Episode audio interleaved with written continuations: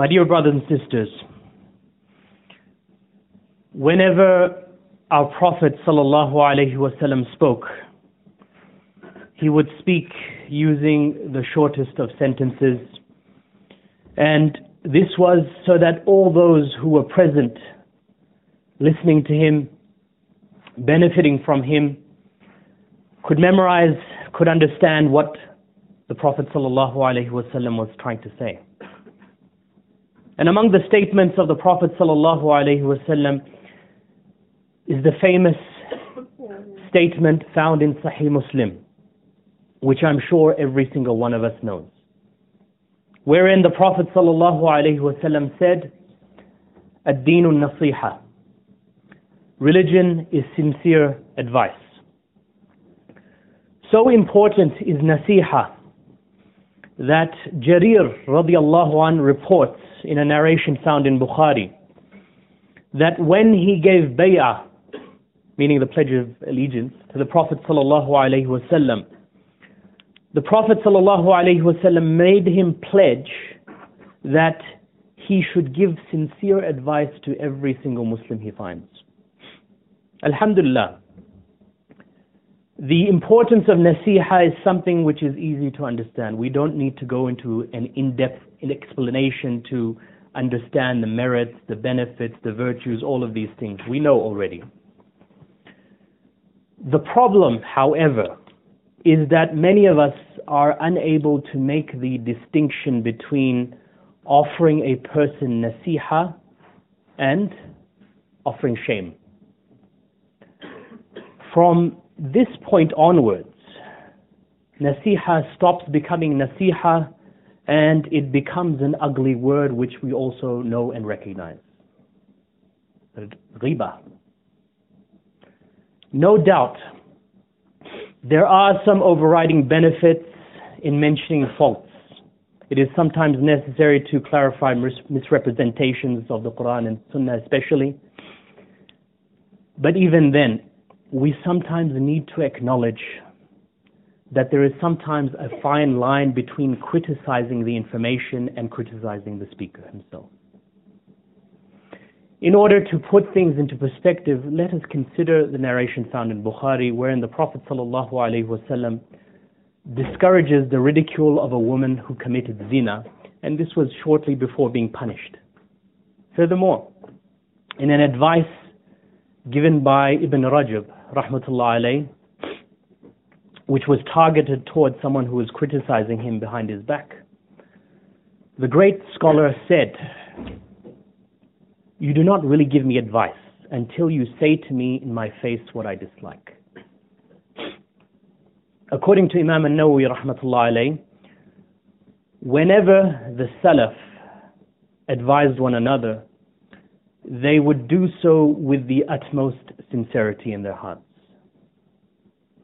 And at times they would sacrifice their own personal interests for the sake of giving nasiha.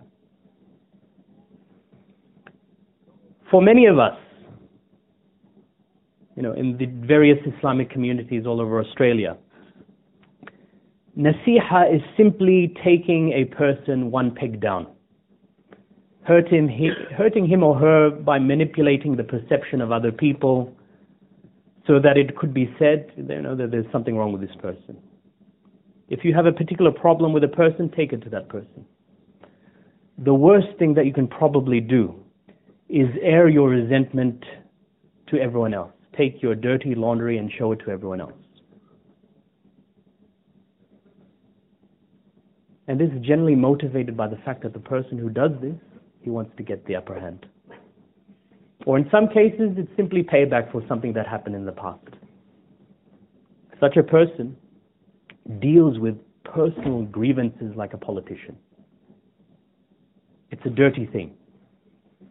On this point, Al-Fudayl ibn Iyad, who was one of the greatest zuhad of his time, he said, the believer conceals the sin and advises the person, whilst the evildoer exposes the sin and disgraces the person. So finally, Whenever you hear a person behaving in such a way consistent with what we have described, what should you do? You should remind him of his duty to Allah subhanahu wa ta'ala. You should remind him of the rights his brother has on him. Why? If this does not occur in the life of this world, then definitely it is going to be taking place elsewhere. Where? In the Akhirah. On one occasion, the Prophet ﷺ asked his companions, radiallahu do you know who the bankrupt person is? أتدرون من المفلس? The companions radiallahu anhum responded, المفلس فينا من لا درهم له ولا متاع according to this narration in Sahih Muslim. He is the one who has no money nor does he have any belongings. The Prophet ﷺ then explains the muflis is the one that comes to Allah subhanahu wa ta'ala on Yawm al Qiyamah with salah, with siyam, with zakah, but he has insulted this person. He has slandered this person. He has devoured the wealth of that person.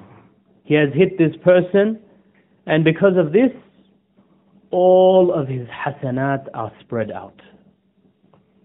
Not just that, they are divided for all those whom he has harmed.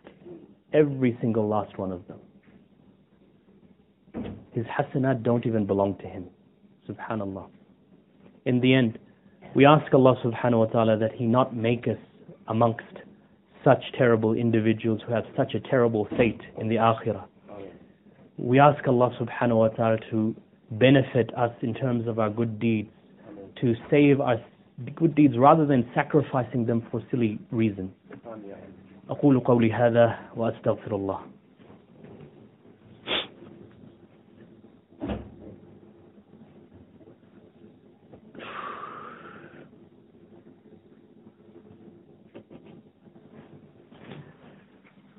إن الحمد لله والصلاة والسلام على رسول الله وبعد Some of the scholars have stated that riba does not place, take place except in six circumstances.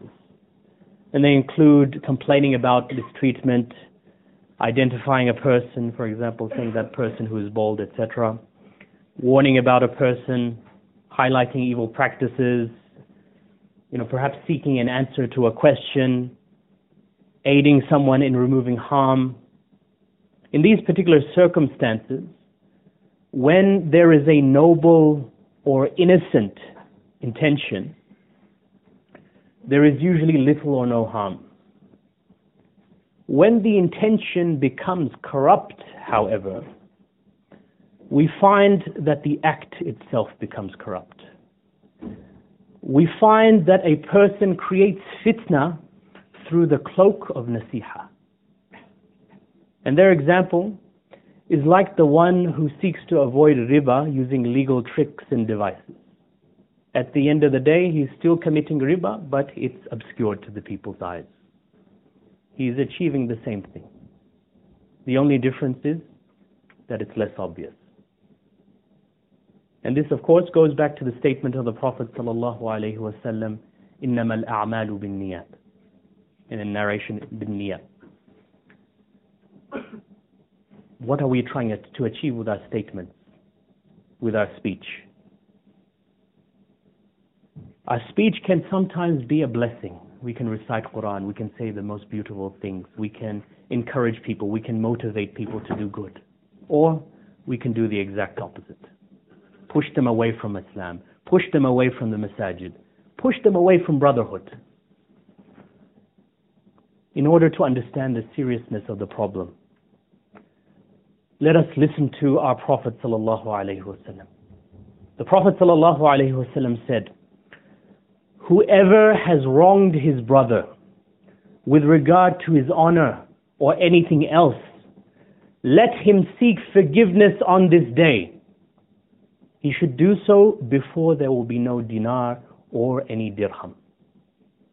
And if he has any good deeds to his credit, they will be taken from him to pay for the wrong which he committed in the life of this world. And if he has no good deeds, then some of the deeds for which he created problems will be taken away and added to his own evil deeds. End of the statement. Subhanallah.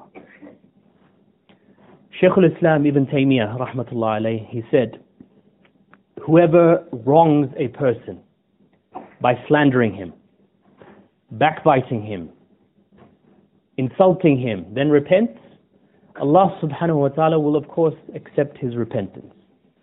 But if the one who has wronged finds out what, what was said, how he was slandered in the first place, he has the right to settle the score.